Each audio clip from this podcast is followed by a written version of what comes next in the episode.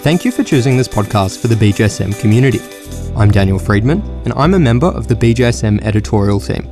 On this podcast, I had the privilege of speaking with Professor Fiona Bull, the mastermind behind the W H O's Global Action Plan on Physical Activity that was launched in two thousand eighteen. Professor Bull is one of the world's leading experts on all things physical activity and public health, and we were very fortunate to have her on the podcast again. Let's dive straight into the conversation. Professor Bull, thank you for joining us today. Thank you. Your recent paper in The Lancet that pulled data from nearly two million people across one hundred sixty-eight countries revealed that over a quarter of the population are now considered to be physically inactive. Could you start by sharing with our listeners a little bit more about the study and explain its key findings? Yes, well, thank you. This this paper was an important paper because uh, we've been using somewhat old data on physical activity now for nearly a decade. So W H O and colleagues worked with all the data available on physical activity in adults to look at current trends and, most importantly, look at the changes in levels of physical activity since two thousand one. There are about three or four key highlights. Firstly, as you've said, one in four adults are inactive. But that vari- varies around the world, and it can be as high as seventy percent in some countries. One third of countries have a prevalence of over one third of adults, one in three adults not being active enough. Another key finding is the difference between men and women. Women are less active than men, on average eight percent, but it can vary and can reach up to twenty percent in countries. That's a big difference, twenty percent difference between levels of physical activity between men and women. The third key finding is the differences we're seeing between the levels of economic development between countries. Highly developed countries have got high levels of physical inactivity. The least active is the high-income countries, and the low-income countries are more active. And what we're seeing is the transition as countries develop through middle income to high income, levels of physical activity decline. So all of these issues are major concerns. Differences between men and women, differences over time, and the overall level of current participation, one in four adults. Is there any good news in all of this? Yes, well, I mean, if we look at the data, and it does seem to paint a rather depressing picture. However, if we stop and think, this is where we are because of what we've done. If we hadn't been doing some of the promotion of physical activity in countries, promoting awareness and making sure countries are really working to increase physical activity, what would the data have shown us? So one way of looking at this data is that some countries are actually holding the decline. That the plateau that we've seen over the last twenty, fifteen, twenty years is actually better news than it might first seem.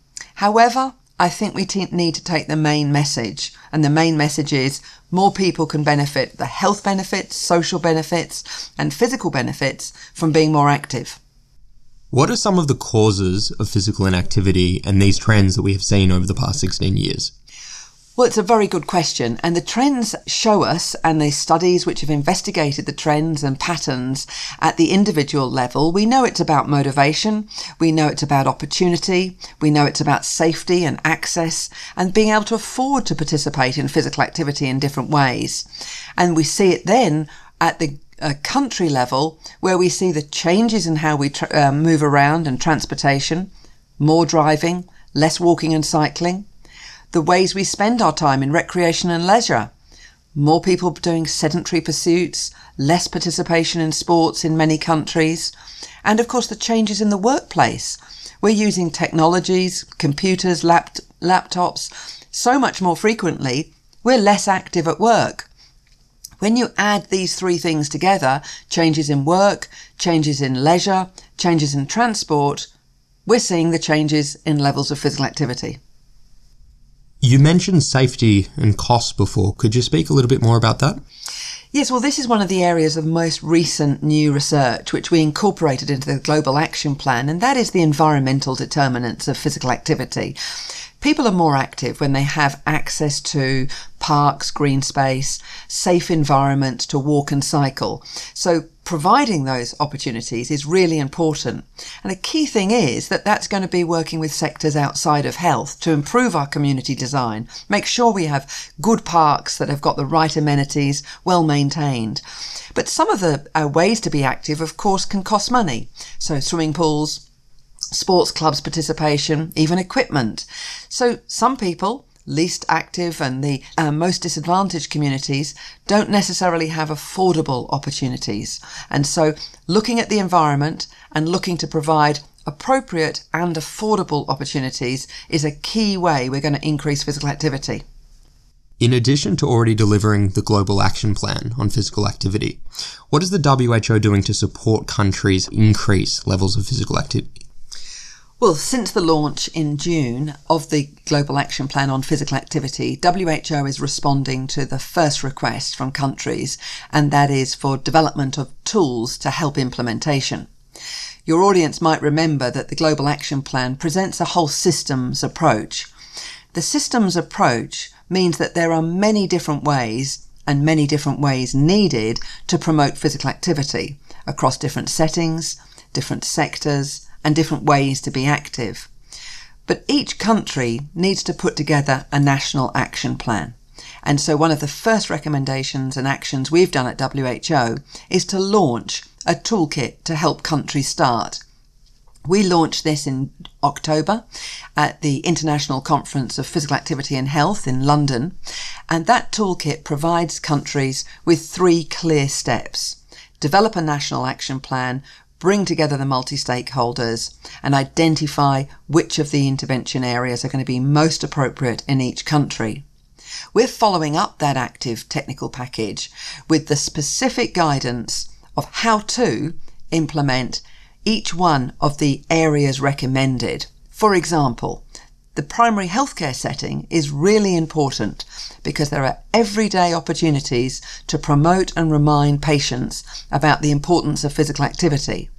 And we need, and W H O has been asked, to provide the specific guidance, recommendations on how that can take place in clinical practice. So we're in the process of developing that tool.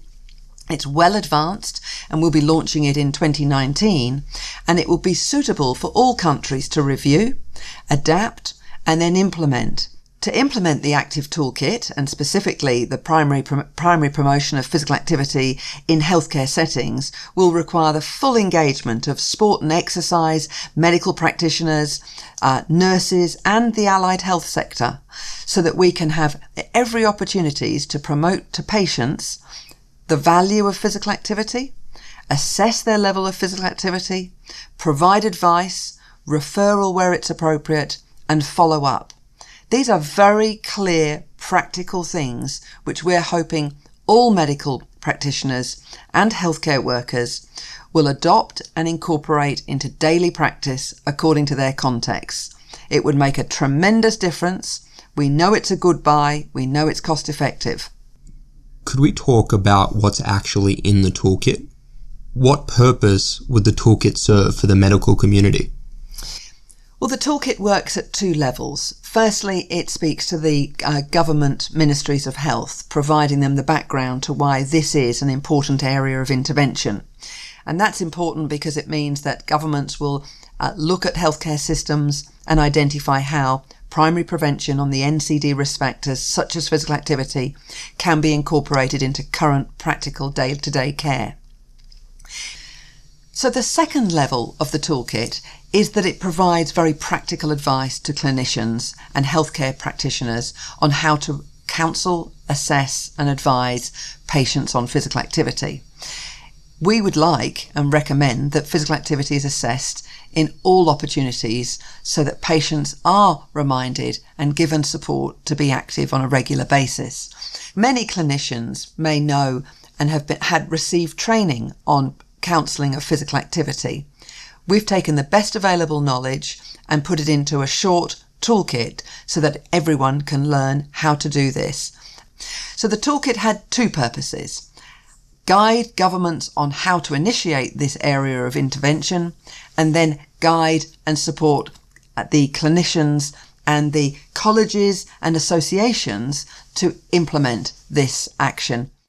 And besides actually speaking to patients about their physical activity levels and working out how they can increase them, what else will this toolkit talk about? What does it recommend, or what will it recommend for sport and exercise medicine clinicians in particular to do to play their part?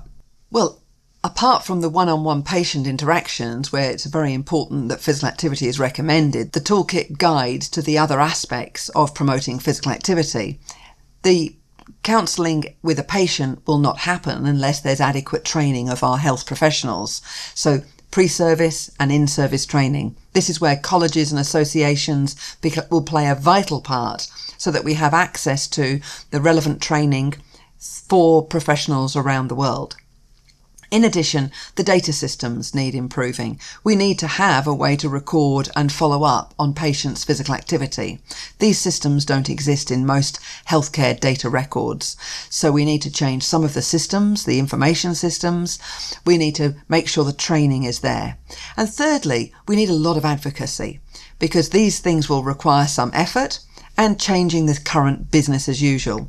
And so we'll need advocacy, and there's no better advocate than the sport and exercise clinicians, because they know the value of physical activity and the importance of being active across the lifestyle, a life course.